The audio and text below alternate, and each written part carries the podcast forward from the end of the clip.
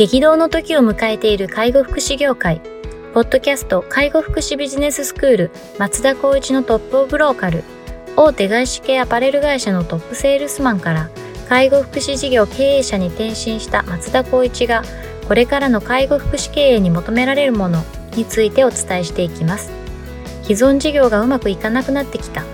今後の事業展開が不安などのお悩みを抱えている経営者の方。異業種から介護福祉業界への参入を考えている経営者の方、これからどんどん事業を拡大していこうと考えている経営者の方など、介護福祉ビジネスの入門から応用まで様々なステージの方に楽しんでいただける番組です。こんにちは、ナビゲーターの松本慎二です。ポッドキャスト介護福祉ビジネススクール、松田光一のトップオブローカルトップオブローカルとは、介護福祉業において地域に密着し、地域に愛されることで地域のナンバーワンになることです。松田さん、本日よろしくお願いします。よろしくお願いします。はい。今日も行きたいと思います。今日はですね、ご質問いただいておりますので取り上げたいと思います。えー、では行きます。経営者の方からですね、えーと、訪問看護で起業して5年経過しました、えー。事業の規模も大きくなるにつれて難易度が上がってきました。失うものも増え、日々我慢することが増えました。経営者は我慢しなくてはいけないのか、我慢の対価に大きなお金を手にしているのか、こんなことばかり考えてしまいます。こんなことならバイアウトして楽になりたいと思います。楽になりたいとも思います。えー、効果的なストレス発散方法や気晴らし方法があれば教えてください。というようなご質問ですが、これは結構 大変なそうですね。これって質問は、ストレス発散方法を教えてほしいってことでいいんですよね。まあそうですね。まああの、その裏にはいろんな含みもあるんだと思うんですけど。バイアウトの話をした方がいいのかなと思いながら。バイアウトして楽になるっていう選択も、まああるっちゃありますよ。あるっちゃありますよねっていうとなんですけど、はい、多分まあしっかりと5年も経過して順調に推移していく中で、相反してやっぱりちょっと経営者っていう部分でのまあ、課題というか悩みとかっていうところを、まあ、多分継続はしたいんだけど、そこをなんとかうまくコントロールしていきたいなみたいなところだと思うんですけど、まあ、ストレス発散方法ってもそれぞれの人に合うまあ、やり方があるので一概になんですけど、まあ、一般的にはやっぱり、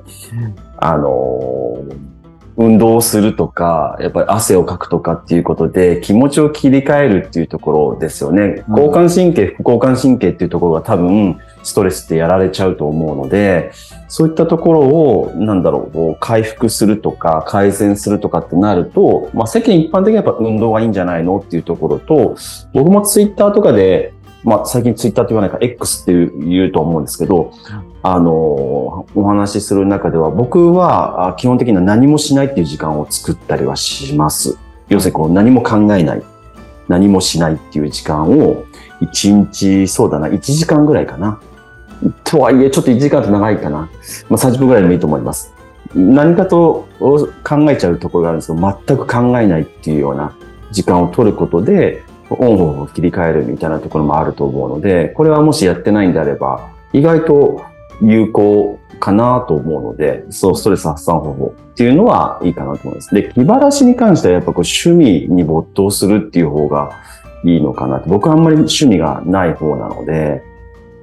趣味があれば、やっぱ趣味の時間を確保するっていう、こう、自分の個人的なスケジュールを管理しながら、気晴らしをする、発散をするっていう時間を取るっていうことは、一定僕は有効的かなとは思いますね。うん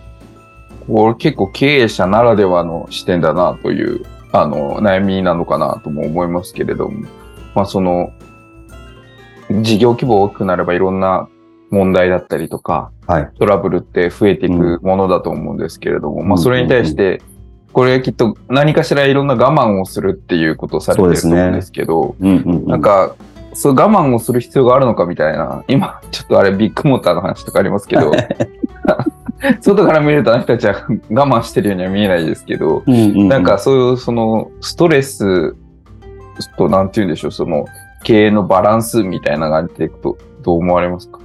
そうですね。ここもやっぱり僕、ぐるぐるぐるっと回って考えると、やっぱり理念とかクレドっていうところに、しっかりとそのストレスをためないっていう視点になるのかわからないんですけど、ものをちゃんとしっかりとお互いにコミュニケーションを取れるっていうような環境を作るところが大事かなと思ってるんですね。うん。我慢するって結構イメージ的には、あものを言いたいんだけど言わないとか、言うと多分やめちゃうから、これは言えないだろうみたいなところの視点って結構最初にバイアスとしてかかってくると思うんですよね。ではなくって、やっぱり僕たちって何をするんだったら K から始まって、それに対してできてるかな、できてないかなってこの判断軸があると、多分できてない方のところを我慢するっていうところになってくると思うから、そこをやちゃんと建設的に話をするっていう時間だったりとか、コミュニケーションのもう、いわゆるガイドライン的なものを置いておけば、まあもちろんその社会一般通念上のモラルっていうのは前提ですけど、別にこう語気を荒げて言うっていうことで、そのストレスが発散するわけではないし、ちゃんと建設的に立場、役割を踏まえてコミュニケーションを取れるっていう環境を取れば、まあストレスが今、まあやってた上でこうですって言われちゃったらちょっと元も子もないんですけど、そういう環境を作るっていう部分での視点、うん。あとやっぱり我慢っていう単語を使わないとか、強制的に。いうことでの思考の部分でのこの切り替えっていうのはあっていいんじゃないかなって思いますね。それこそまあ、あの、人事評価制度もそうですけど、共通言語があって、この言語のもと何かをしようみたいな。この言語のもとおディスカッションしようみたいなところを置いておいて、あとは評価っていうところに紐づければ、なんとなく多分その我慢っていうところが薄れるか、もしくは、あ、こういったことで、例えば経営者の人が思っている、現場の長が思っている、一スタッフが思っているってところが、まあもちろんお互いに考えはあるとはいえ、まあ一旦この軸でみんなしっかりと、まあ協議しようね、みたいなところがあれば、我慢っていう風な感覚、もしくは言葉を使わないのかなっていうのは思いますけどね。うん。あいや、全然すっごいわかります、これ。うん。我慢ってフレーズ使うなって言いながら、僕もやっぱり、あ、これって俺我慢してんなって思うことも、まあ、日々日々感じることもありますし、々。やっぱりなんて言ったらいいんですかね、この介護福祉医療って、いや、有資格者がいないとサービスが成り立たないっていうところと、そこをやっぱりこうマネジメントコントロールするのって、普通の企業で考えたら、結構特殊だと僕も思ってるんですよね。で、特殊な、まあ、この方の経営者が、看護師であればね、看護師との意思疎通っていうのはたやすいとは思うんですけど、もし仮に看護師でなければ、より我慢だったりとか、大変なき、まあ、作業を日々、まあ、やってるんだろうなとは思うんですけど、そういった、その、形成的な部分、今まで培った部分っていうところから、こういった結果につながってるっていうのもあるかもしれないので、その辺をしっかりとなんかこう、ヒアリングして、うんさせてもらいながら、なんか相談乗るっていうこともできるのかなとか思いつつ、お話ししてますけどね。なんかす、こう、まあ5年経過されて起業されてっていうことですけど、なんで起業したんですかっていうところの、もともと何か思いがあって多分はい起業されていて、だからそれに一回立ち返ってみるっていうのは一個なんかすごい重要な気が話聞きながらちょっと思っていて、そうですね。やっぱ何か思いがあってきっとこう起業されたのに、日々業務だったり仕事に忙殺されると、そこにあったピュアな思いみたいなのがどんどん見えなくなっていって、うんあすごくこう足元のトラブルだったりとか、うん部下のマネジメントみたいなところに追われてっていうところになるのかなっていう。だから、あれ自分ってなんで起業したんだろうっていうのをもう一回ちょっと立ち戻って考えてみてもらう。まあそれが、まあ理念みたいな話につながるんだと思うんですけど、なんかそれがなんか一つ、あまずやってみてもいいのかなっていうのはちょっと思ったことと、あとは、その、最近ちょっと気にしていろいろ情報を仕入れてるんですけど、感情と思考と行動っていうのは一体となるっていう話があって、うん。で、人間ってやっぱり感情的な生き物なんで、感情に支配されて、思考も行動も鈍るっていうことってあると思ってて、今完全にその我慢とかイライラとか悲しみとか、そういうネガティブな感情におそらく支配されてるんだろうなっていうのをちょっと推測するんですけど、うん。そうなった時にその感情の処理みたいなのを多分最初にしてあげないと、いくら考え方を変えようとしても、なんかこう、頭では分かってるけど気持ちがついてこないような状態。っていうようになるんだろうなっていう。それがこのストレス発散方法と気晴らしっていうところにつながるような気がするんですけど、うんうんうんなんかその感情の処理みたいなのもい一つのなんかスキルな気がしていて、うんなんかそれをちょっと学んでいただくっていうのはなんかいいのかなとちょっと思いながら、うんなんか、まあ、なんか、すごくこう、なんて言うんでしょう。あの、対処療法的になんかカラオケ行ってストレス発散するとか、うんうんなんか、一時ですよね。そう、お酒を飲むみたいなんで、なんか忘れるみたいな。ででももまた、的にはねって話ですけどね。そうなんですよね。うんまたそのストレスの因子があ現れた時には、絶対すぐにそのストレスフルな状態になって、そうですね。それで体調面崩しますよね。とかなっちゃうので、やっぱりそのうんストレスとか、まあ感情の処理うんみたいなところを、まあスキルとして身につけるって。まあこれカウンセラーの人が得意だと思うんですけど、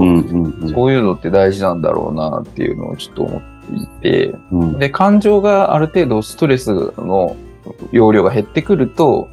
考も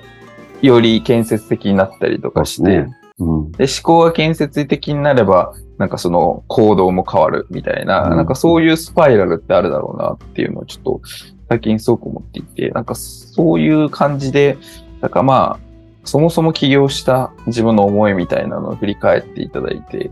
で、感情をしっかり処理した上で、建設的な思考に持っていく。これができた上で、いや、やっぱ違ったねと、5年やって違ったねということであれば、なんかバイアウトみたいなことも考えていいのかな、なんていうのはちょっと思いましたけどね。そうですね。感情と向き合うってことはやっぱり結構目つぶったりとか背いたりとかしちゃいますよね。わかる気がする、それ。なんか僕向き合うってなんかちょっと自分を否定するような部分があったりとかするから、そうなんですよね。逃げちゃいたくなっちゃうんですよね。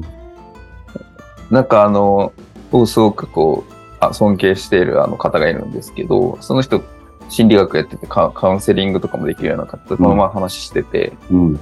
人、まあ日本人っていうくくりがいいのかわかんないですけど、怒っちゃダメとか、ちっちゃい頃、はい。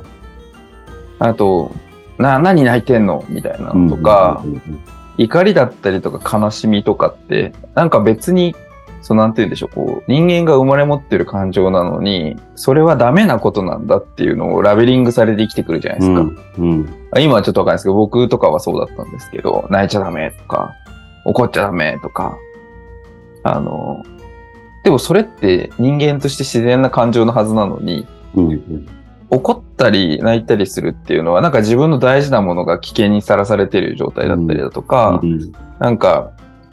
そのじ自分、自分にとって何かこう SOS を出してるっていううんことであるはずなのに、その感情を否定するようなことを埋め込まれて人間って生きてきてるような気がしていて。うん。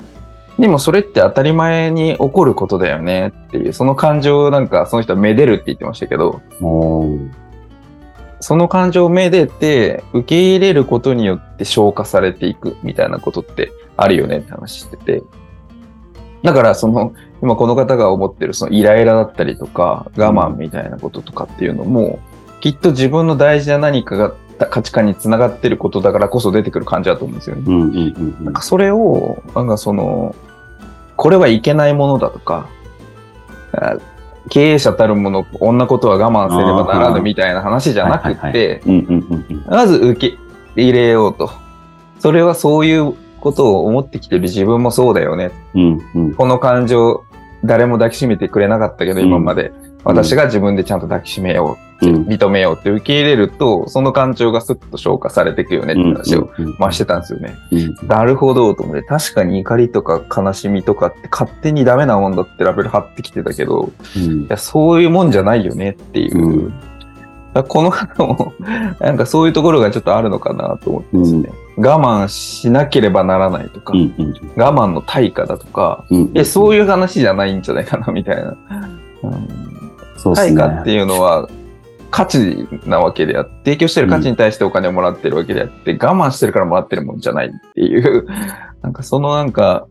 この頭の中にあるパラダイムみたいなものを、うん。ちょっとこうシフトしてもらうと、なんかうん、また違った世界が見えるんじゃないかなってちょっと思ったりも、そう